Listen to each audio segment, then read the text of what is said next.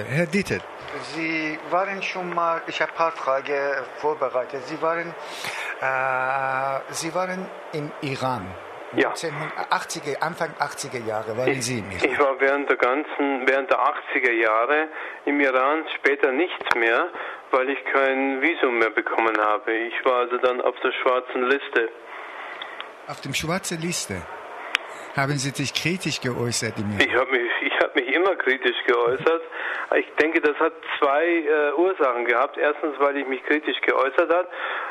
Das hat man mir auch vorgehalten bei der damaligen äh, iranischen Botschaft in Bonn. Da gab es längere Diskussionen, als ich wieder ein Visum haben wollte, wo man mich, mich dann be beschimpft hat, äh, äh, dass ich äh, so, so, so ungerecht schreiben würde über, über die Mullahs. Äh, und, und nicht objektiv genug. Nur die Objektivität der Mullahs ist eine andere, wie wir wissen.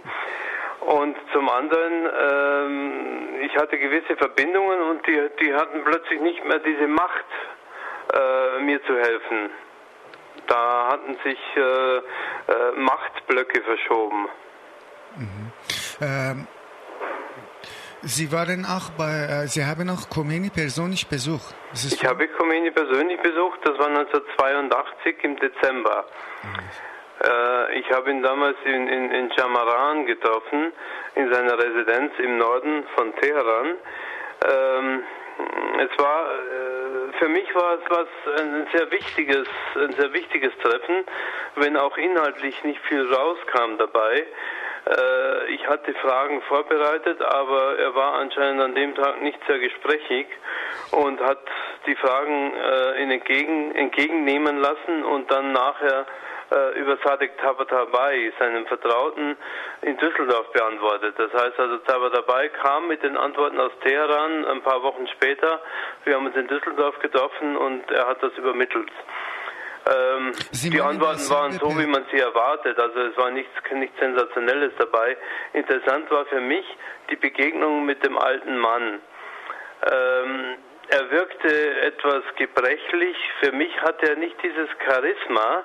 Und ich wundere mich seither, äh, äh, wie das so kommt, da, dass er eben diese, diese Position bekommen hat äh, als, als charismatischer Führer. Ich denke, da sind dann wieder äh, kulturelle Unterschiede zwischen Iranern und Deutschen. Wir, wir ähm, sehen das nicht so, äh, so, so bewegt, wie, wie äh, ihr, ihre Landsleute das sehen, denke ich.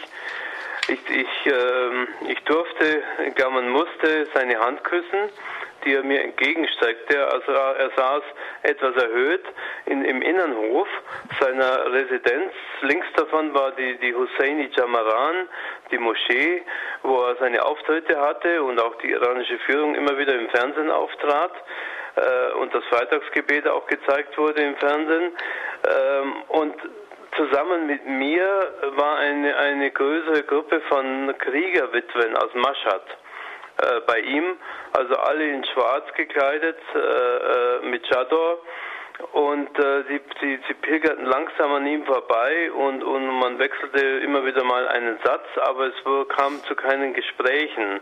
Und sie wurden also praktisch durchgeschleust und, und ich war dann, äh, ich weiß es nicht mehr genau, vermutlich der Letzte und er sah, äh, ich wurde ihm vorgestellt von seinem Schwiegersohn Boru Cerdi, äh, der mich auch mit hingenommen hatte. Äh, und, und dann sagte er, äh, ich bete für dich. Und dann wurde ich wieder rausgeschoben. Das war die Begegnung mit Khomeini.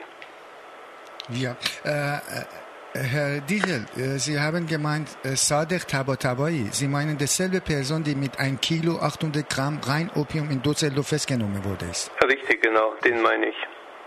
Er war auch neulich in Freiburg mit Katamis zusammen im Universität Freiburg. Ah ja, Und seine Sohn studiert im Max-Planck-Institut. Also besteht, besteht beste Beziehungen mit der Islamischen Republik in Freiburg. ja, ja, das habe ich schon gehört. Äh, Herr Dittel, äh, gibt es geheimdienstliche Zusammenarbeit zwischen BND, also Bundesnachrichtendienst, mit iranischer Seite? Äh, ich weiß es nicht exakt, ob, das heute, ob es das heute gibt. Ich gehe davon aus. Aber es ist mit Sicherheit kein Partnerdienst. Da gibt es ja auch eine Unterscheidung zwischen Diensten, mit denen man gerne zusammenarbeitet und intensiv zusammenarbeitet. Zum Beispiel die allerengste, wie Sie sich vorstellen können, die allerengste Zusammenarbeit ist zwischen Deutschland und den USA. Aber der Iran, man, man hat sich die Türen immer offen gehalten. Es gab auch in den 80er Jahren geheimdienstliche Treffen zwischen dem Bundesnachrichtendienst und den Iranern. Äh, zum Beispiel in Bonn gab es solche Treffen an der Botschaft. Äh, aber es war eigentlich immer ein, eine Distanz zwischen den beiden, weil äh, da liegen Welten dazwischen. Mhm. Wie stark ist äh, Aktivität Bundesnachrichtendienstes im Iran? Äh, äh, es ist, eine eingeschränkte Aktivität. Also ähm, manchmal äh, gibt es, das muss ich jetzt sehr pauschal beantworten, weil ich bin nicht aktuell äh, beim Bundesnachrichtendienst und kann also auch nicht aktuell sagen, äh, was er genau dort macht. Aber wenn, wenn sich eine Chance ergibt, etwas aufzuklären und Informationen zu beschaffen, dann nimmt man diese Chance immer wahr und hat auch stets irgendwelche Informanten. Ähm, aber, aber, aber äh, ich denke, das ist eher, eher sehr einseitig und äh, die Iraner können viel mehr in Deutschland tun als, als die Deutschen im Iran. Weil, weil, weil ähm, die, die iranische Abwehr, die Spionageabwehr ist mit Sicherheit nicht dumm und, und, und merkt das sehr gut, wenn, wenn da irgendetwas läuft. Also äh, man sollte da niemanden unterschätzen dabei.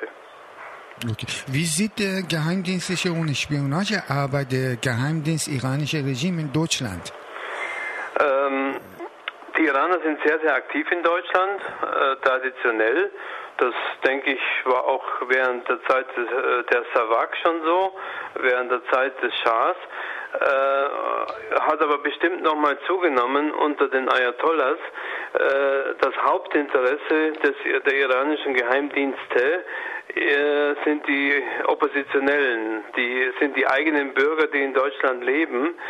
Ähm, man versucht so viel wie möglich über sie herauszufinden und vor allem versucht man ihre oppositionelle Haltung herauszufinden, um, um äh, im Bedarfsfall gegen sie vorgehen zu können, wenn sie nach Hause fahren oder gegen die Familie vorgehen zu können oder äh, im Extremfall sie ermorden zu können. Mhm. Äh, wir haben schon Morde in Deutschland gehabt. Ja. Äh, Mykonos. Mykonos zum Beispiel, aber es gab eine ganze Reihe anderer, Faruksat oder so. Jawohl, Faruksat, Mykonos. Und hatte, ist der BND informiert, wenn der Iraner, iranische Geheimdienstler irgendwas hier im, Frei, äh, in Deutschland äh, unternehmen musste? Nein. Nein. Auf, auf, auf keinen Fall, weil äh, die arbeiten ja nicht zusammen. Das, wär, das ist ja, wenn der iranische Geheimdienst in Deutschland etwas unternimmt, ist das absolut gegen die deutschen Interessen und verstößt gegen deutsche Gesetze. Und da hilft ihm auch keine, kein deutscher Geheimdienst, also weder, weder der BND noch äh, der Verfassungsschutz. Wobei äh, der BND ist ja nicht zuständig, wenn die Iraner in Deutschland etwas machen, sondern das ist dann der Verfassungsschutz oder das Bundeskriminalamt. Die kümmern sich um die, um die Vorgänge im Inneren des Landes. Okay. Der BND kümmert sich dann darum, wenn ein eindeutiger Bezug in den Iran vorliegt. Also äh, ich gebe Ihnen mal ein Beispiel. Der, der, BND interessiert sich zum Beispiel auch für Drogenhandel. Ähm, und für die Bekämpfung des Drogenhandels. Das heißt, wenn also jemand dann telefoniert von, von, von, von Indien nach Deutschland, dann wird das vom BND mitgehört.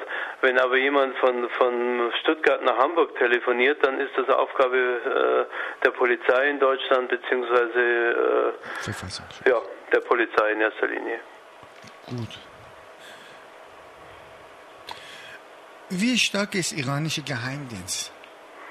Sehr, sehr stark. iranische Geheimdienst mit Mossad oder andere äh, Geheimdienste, westliche Geheimdienste vergleichen? Nein, kann man nicht. Ähm, der, der, iranische Geheimdienst ist sehr stark. Es gibt keine genauen Zahlen. Ähm, äh, aber ich bin, ich bin der Überzeugung, dass es eine sechsstellige Zahl sein muss der hauptamtlichen Mitarbeiter und äh, eine, eine, noch viel größere Zahl, also ich denke es ist über eine Million an, an, an Informanten, die, de, die der Geheimdienst im ganzen Land hat. Das Land ist ja kom komplett vom Geheimdienst gesteuert und, und durchsetzt. Äh, ähm, ich also denke, das ist, ist, noch viel mehr als damals im Verhältnis die Stasi in, in der DDR oder das KGB in, in Russland hatte, der Sowjetunion hatte. Ähm, der Vergleich iranischer Geheimdienst und Mossad ist schwierig, weil der Mossad ist ein sehr kleiner Geheimdienst von, von hochspezialisierten Leuten. Man geht davon aus, dass, dass der Mossad vielleicht 2000, 2500 hauptamtliche Mitarbeiter hat und das ist ganz wenig. Also. Wie viel hat der Bundesnachrichtendienst? Äh, 6000. 6000. Oh, das ist großer Unterschied. Und äh, wie eng ist die Zusammenarbeit iranische Geheimdienstministerium mit Hezbollah und Hamas? Sehr eng. Sehr eng. Die Zusammenarbeit äh, zwischen, zwischen ähm, dem, dem MOIS, dem Geheimdienstministerium in Teheran und, und den äh, sogenannten islamischen Befreiungsbewegungen äh, ist, ist, ist grundlegend. Das ist also eine der Säulen der Tätigkeit. Ähm, also nicht nur Hisbollah, würde ich sagen, sondern auch zum Beispiel das, äh, äh, wie heißt das zu Deutsch, das Supreme Council of Iraq von, von Amr al-Hakim. Ja. Der, also diese schiitischen, militanten schiitischen Gruppen im, im Irak äh, werden auch gesteuert vom iranischen Geheimdienst, weil auch ihre Führer äh, jahrzehntelang im Exil gelebt haben im, im, im, in Teheran. Äh, und Hamas ist, äh, ist auch eine, eine Bewegung, die sehr eng am, an, an den Iranern hängt.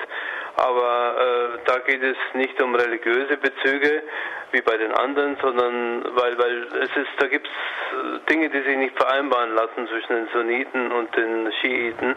Aber da geht es um darum, der Feind meines Feindes ist mein Freund. Mhm. Sprich, um Israel geht es in dem Fall. Aber es gibt sehr viele aktiv, gemeinsame Aktivitäten. Das geht von, von der Lieferung von Waffen an, an alle, also an, an Hamas, wie auch an die Iraker, wie auch an die Libanesen und um äh, spirituelle Bezüge, um politische Bezüge und so weiter. Kann man diese Zusammenarbeit auch mit Taliban, kann man behaupten, iranische ähm, Geheimdienstler arbeiten auch eng mit Taliban in Afghanistan? Nicht wirklich. Nicht wirklich, da gibt es viele Differenzen, die, die gab es eigentlich immer, äh, weil die Taliban haben zum Beispiel ähm, die afghanischen Schiiten verfolgt im Hazarajat mhm. äh, und äh, haben dort Massaker veranstaltet und, und, und, und die, äh, die Führer getötet und so weiter. Also da gab es nie wirkliche Freundschaft. Es gibt manchmal vielleicht lokale äh, Bündnisse, lokale Unterstützung, weil es ja gegen die Amerikaner geht. Das ist dann wieder sie oben, der Feind meines Feindes ist mein Freund aber eine wirkliche Freundschaft kann nicht entstehen, äh, auch wiederum aus religiösen Gründen. Die Taliban sind Wahhabiten und äh, das ist nicht wirklich vereinbar mit der, mit der Ideologie in Teheran. Das gleiche ist mit Al-Qaida nebenbei gesagt. Äh, äh, äh es gibt keine, keine richtige äh, Allianz zwischen Iran und Al-Qaida äh, weil Al-Qaida ist ja absolut saudisch geprägt.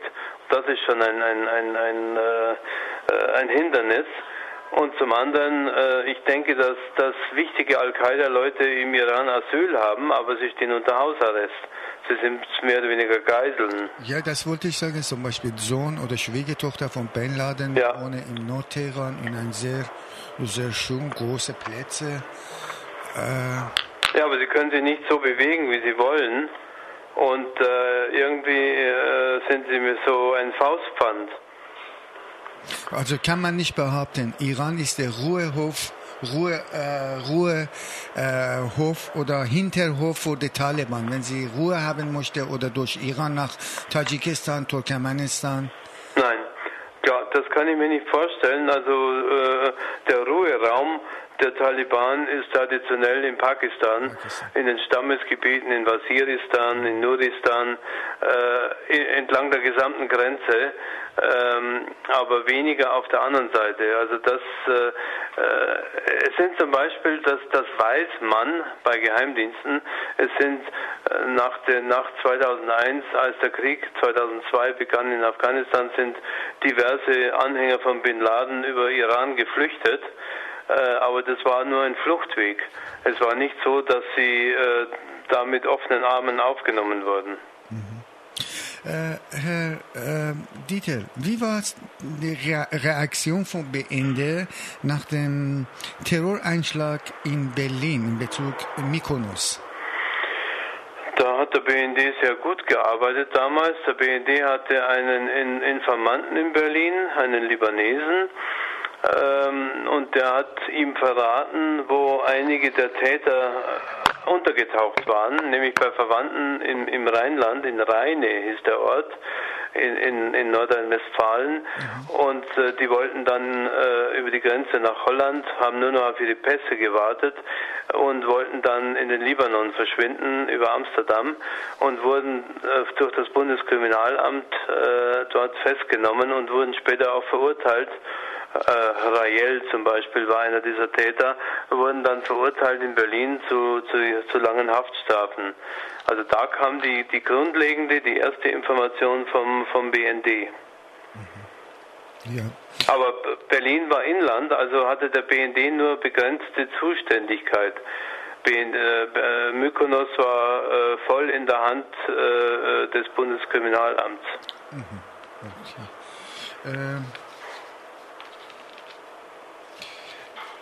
Herr Dieter, Sie haben wie Anfang an gesagt, Sie haben 17 Bücher verpasst und erste Bu äh, Sie haben 1981 ein Buch geschrieben, die Nachrichten. Ja. Ist das in Bezug iranische Revolution? Nein, das äh, ist der Bezug zum Journalismus. Das ist ein, ein, ein Lehrbuch äh, in Deutsch heißt das ein unterrichtsbegleitendes Buch über Journalismus. Das heißt also, äh, es ist kein Pflichtbuch, aber man kann es verwenden in Schulen, äh, damit man mehr über Journalismus erfährt. Und das habe ich zusammen mit einem Deutschprofessor damals geschrieben. Das war das allererste. Das zweite Buch war über die iranische ja, Revolution. Heiliger Krieg für Allah. Heiliger Krieg für Allah, genau. Wurde auch in, in, ins Englische übersetzt, hieß dann Holy War, mhm. äh, erschien in Amerika. Äh, das war ein Buch über die damalige islamische Bewegung. Das war praktisch das allererste äh, Buch in Deutschland zu diesem Thema. Ich war äh, jahrelang unterwegs und hatte mit vielen Moslembrüdern gesprochen und der Schwerpunkt lag auf der Moslembruderschaft in diesem Buch. Aber der Iran hatte auch mehrere Kapitel und da war auch dieses Interview mit Khomeini drinnen. Äh, wie intensiv und wie stark ist die islamistische Bewegung in Deutschland? Ist der Iran auch dabei? Ist der Iran Unterstützer so einer Bewegung in Deutschland? Sogenannte Dschihadisten? Äh, wenn ich die Szene so richtig sehe, die Szene ist ja nicht, nicht, nicht offiziell erkennbar, ähm, dann würde ich sagen, dass der Iran mit dabei ist und zwar sehr stark ausgehend von der Moschee in Hamburg mhm. und natürlich auch von, von den Botschaften, von, den, von ihren sogenannten Kulturzentren. Ähm, Kulturabteilungen, aber ich denke, der Schwerpunkt der Islamisten in Deutschland liegt auf arabischen äh, Aktivisten, auf der Moslembruderschaft und auf, auf, auf äh, anderen Gruppierungen, die mehr aus dem arabischen Raum kommen und auch ein bisschen natürlich die Türken, Miligörisch und so weiter. Der Iran ist äh, ein, eine Minderheit in dieser Gruppierung, aber äh, spielt natürlich mit. Aber ich glaube, das ist, muss man im Verhältnis sehen, wie, wie, wie die Schiiten und die Sunniten zueinander stehen, Stück von, von, der, von der Zahl der, der Gläubigen her und von, von ihrer Bedeutung her. Also so ähnlich wird das auch bei, bei der islamistischen Szene in Deutschland sein, prozentual gesehen. Wie hoch schätzen Sie Islami äh, Islamisten hier, also äh, gewaltbereite Islamisten hier in Deutschland? Also ich kann mich an eine Zahl erinnern äh, aus, aus, aus Kreisen des Verfassungsschutzes, dass vielleicht etwa 30.000 30.000. militante äh, äh, Muslime in Deutschland leben, von denen vielleicht 3000 wirklich gewaltbereit wären.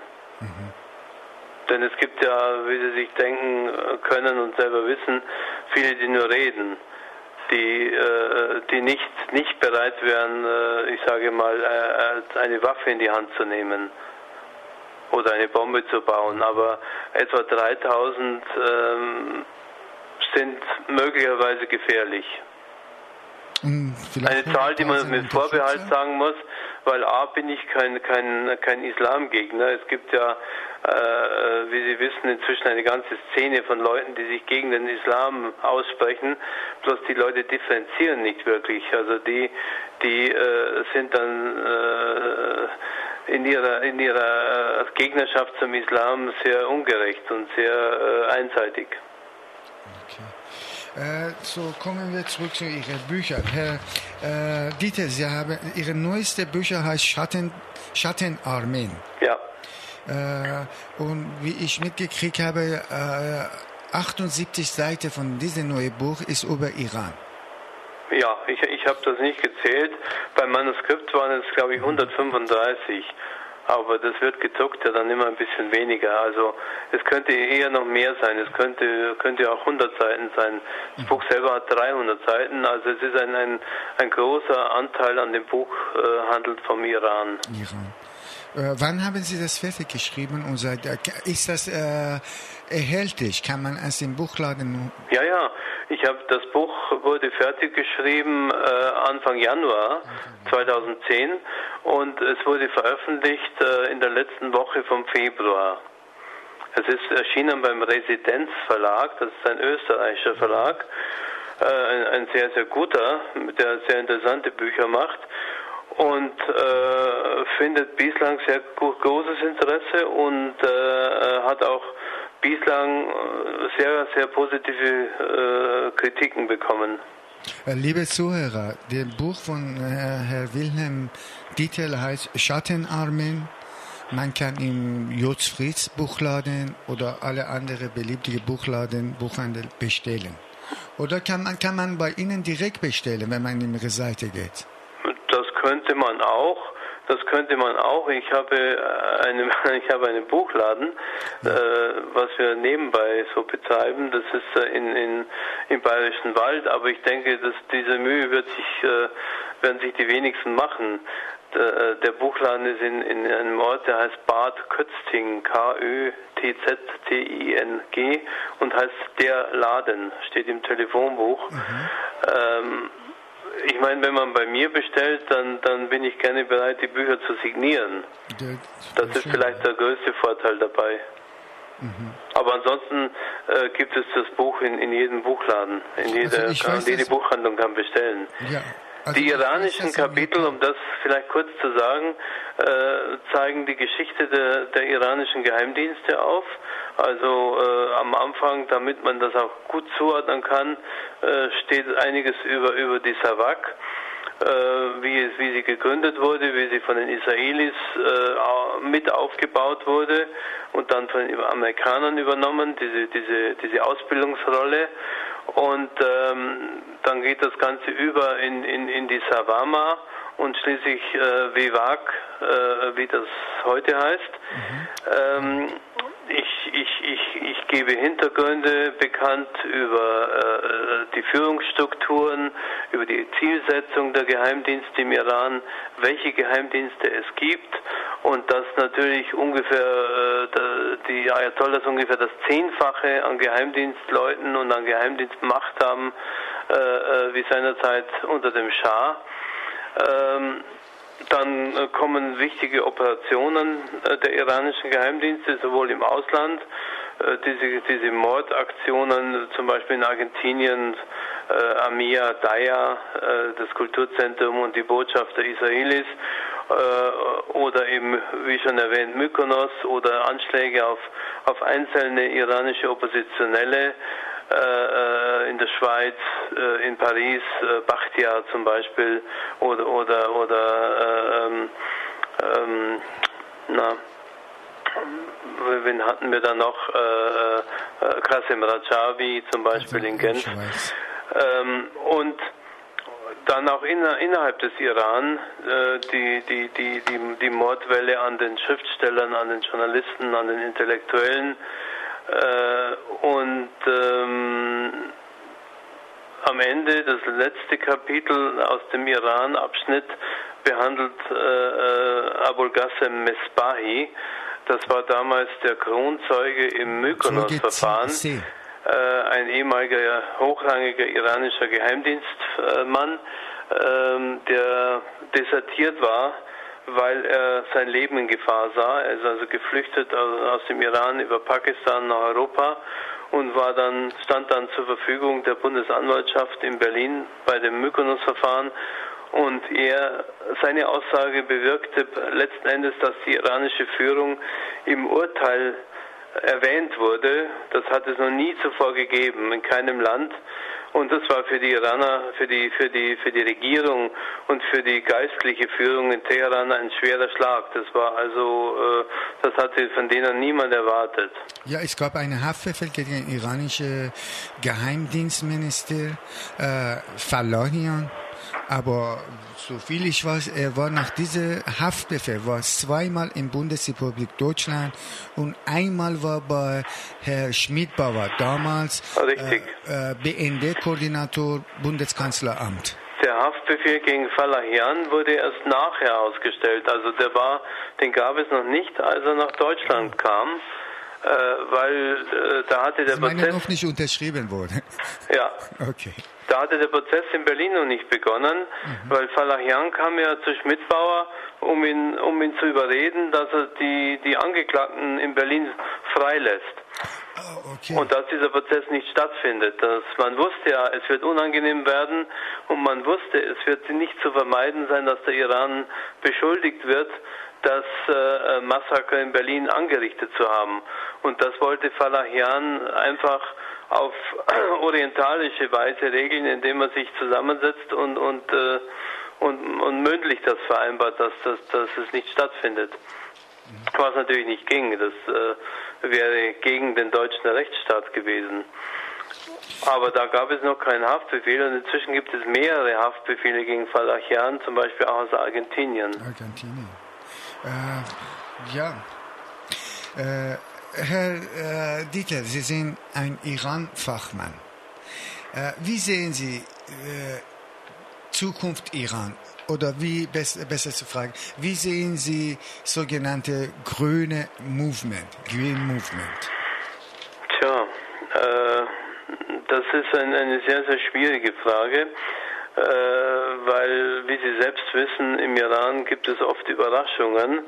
Es hat ja auch keiner die Revolution vorhergesehen, 1978 äh, und 79. Äh, das hat sich dann in unglaublicher Geschwindigkeit hochgeschaukelt damals.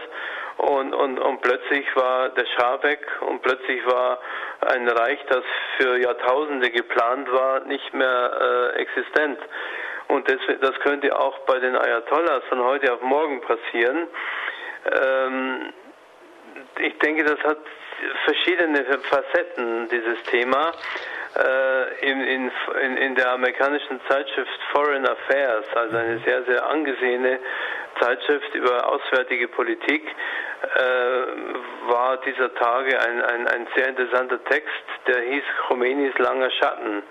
Und da war die Rede von einem, ich übersetze diesen Satz, ein hoffnungsloser Konflikt zwischen Islam und Demokratie. Das heißt, äh, es müsste, es müsste eine Art Demokratisierung im Iran eintreten, eintreten um äh, Änderungen zu bewirken und um, um äh, das Land und das Regime zu reformieren. Also angenommen, man kann das Regime nicht beseitigen, äh, es wird schwierig sein. Sie wissen ja selbst, das Regime hat, hat die Gewehre und äh, beweist es auch jedes Mal, wenn eine Demonstration stattfindet, wenn Studenten auf die Straße gehen, das Regime ist stärker als das Volk, als das, als das unruhige Volk. Das heißt, es müsste eine Demokratisierung von innen kommen, mindestens als erster Schritt. Aber äh, das bedeutet äh, eine, eine Reform des Islam als solches, äh, dass der, der, Islam nicht mehr diesen absoluten Anspruch stellt an die Politik, äh, sondern zum Beispiel äh, dieses Konzept Velayat Faqih, äh, das von Khomeini äh, wieder, wieder, wiederbelebt worden ist und, und sehr politisiert worden ist. Das hatte ja in, in seinen Ursprüngen nicht diese äh, vorrangige politische Bedeutung. Das heißt, wenn man also das wieder zurückschrauben würde, äh, dann könnte vielleicht auch ein bisschen Koexistenz entstehen und ein, ein, ein Freiraum für Reformen und für eine Liberalisierung der Gesellschaft als erster Schritt. Also ich, ich will damit sagen, ich, ich wäre glücklich, wenn das Regime von heute auf morgen weg wäre im Iran. Aber wenn es nicht so geht, dann müsste man langsame, vorsichtige Schritte einleiten, äh, das Land äh, der, für die Welt zu öffnen und einfach äh, etwas mehr Pluralismus äh, reinzubringen. Mhm. Äh, Fidel Castro hat vor zwei oder drei Tagen gesagt, nach der Fußballweltmeisterschaft gibt es Krieg zwischen Iran und westlichen Ländern, hauptsächlich USA. Wie realistisch ist Krieg zwischen Westen und Iran? Ich glaube nicht daran. Ähm, es gibt zwar die, diese Kriegstrommeln zwischen dem Iran und Israel, aber das ist eine sehr, sehr persönliche Sache, denke ich. Äh, Ahmadinejad hat seinen Hass auf Israel und äh, die Israelis antworten natürlich darauf, weil, weil in beiden Regierungen sitzen Leute, die, die ähnlichen, ähnlichen Geistes sind äh, und die sich natürlich deswegen äh, vor allem äh, äh, innig hassen. Ähm, aber ich denke, die Amerikaner äh, äh, sind nicht momentan nicht so unvernünftig und so gedankenlos wie unter George Bush, wo sie gedacht haben, sie können die ganze Welt erobern. Die, die Zeit ist vorbei. Das gab es zu, zur Zeit Alexanders des Großen. Da konnte man ein Weltreich schaffen und, und, und Kontinente erobern. Aber der Iran ist viel zu groß in meinen Augen, um, um einfach erobert zu werden. Man kann angreifen und man kann auch etwas zerstören im Iran, zum Beispiel einige Atomanlagen. Aber ich denke, dass der Westen nicht einmal alle Atomanlagen kennt, weil sehr viele unter der Erde gebaut sind und mit Sicherheit nicht in der Lage sein wird, alle zu vernichten. Ähm, das war 1981 noch möglich im Irak wo die Israelis einen Luftangriff äh, äh, durchführten und diesen Osirak-Reaktor in Bagdad zerstörten und damit das äh, irakische Atomprogramm äh, zerstörten. Aber der Iran ist viel schlauer und viel geschickter in dieser Angelegenheit und äh, äh, das heißt Diversifizierung, also die Anlagen sind im ganzen Land verteilt und man kann die meiner Meinung nach nicht mit einem Angriff ausschalten und sehr viele mehr Angriffe sind wohl nicht möglich, weil der Iran hat eine sehr gute Luftabwehr und auch eine sehr starke Armee. Es ist nicht einfach, den Iran anzugreifen und noch viel schwieriger, den Iran zu besiegen. Deswegen äh, denke ich nicht, dass die Amerikaner auf diese äh, auf diesen dummen Gedanken kommen, den Iran äh, besiegen oder erobern zu wollen, äh, nachdem sie im Irak äh, nicht fertig werden und, und jetzt äh, in meinen Augen geschlagen abziehen ab August und in Afghanistan in einer ähnlichen Position sind, dass sie dort den Krieg auch nicht gewinnen können. Also warum sollten sie einen Krieg gegen Iran gewinnen, mhm. wo eine richtig intakte Armee ist? Mhm. Herr Titel, 1700 deutsche Unternehmer sind im Iran aktiv. Was denken Sie, sind die deutsche Wirtschaft überhaupt interessiert an einem äh, Regime-Change im Iran?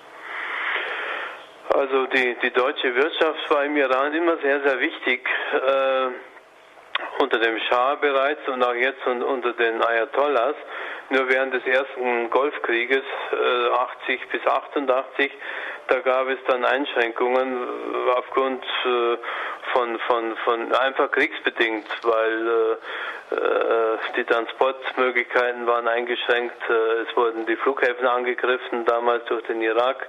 Aber äh, es ist ein traditionelles Engagement und für den Iran war das natürlich auch immer eine, eine weniger politische Lösung, nachdem die Amerikaner sich ja äh, ausgeklinkt haben. Die Amerikaner waren ja unter dem, unter dem Schah, glaube ich, die wichtigste Handelsnation, der wichtigste Handelspartner.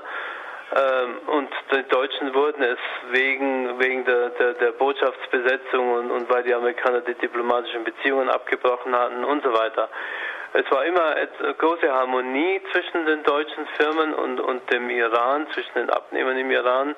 Ähm, aber ich denke, dass die deutsche Wirtschaft könnte mit jedem Regime leben. Also es wäre relativ egal, ob die Monarchisten an der Macht sind oder die, die, die Islamisten. Äh, der deutschen Wirtschaft geht es um die Geschäfte.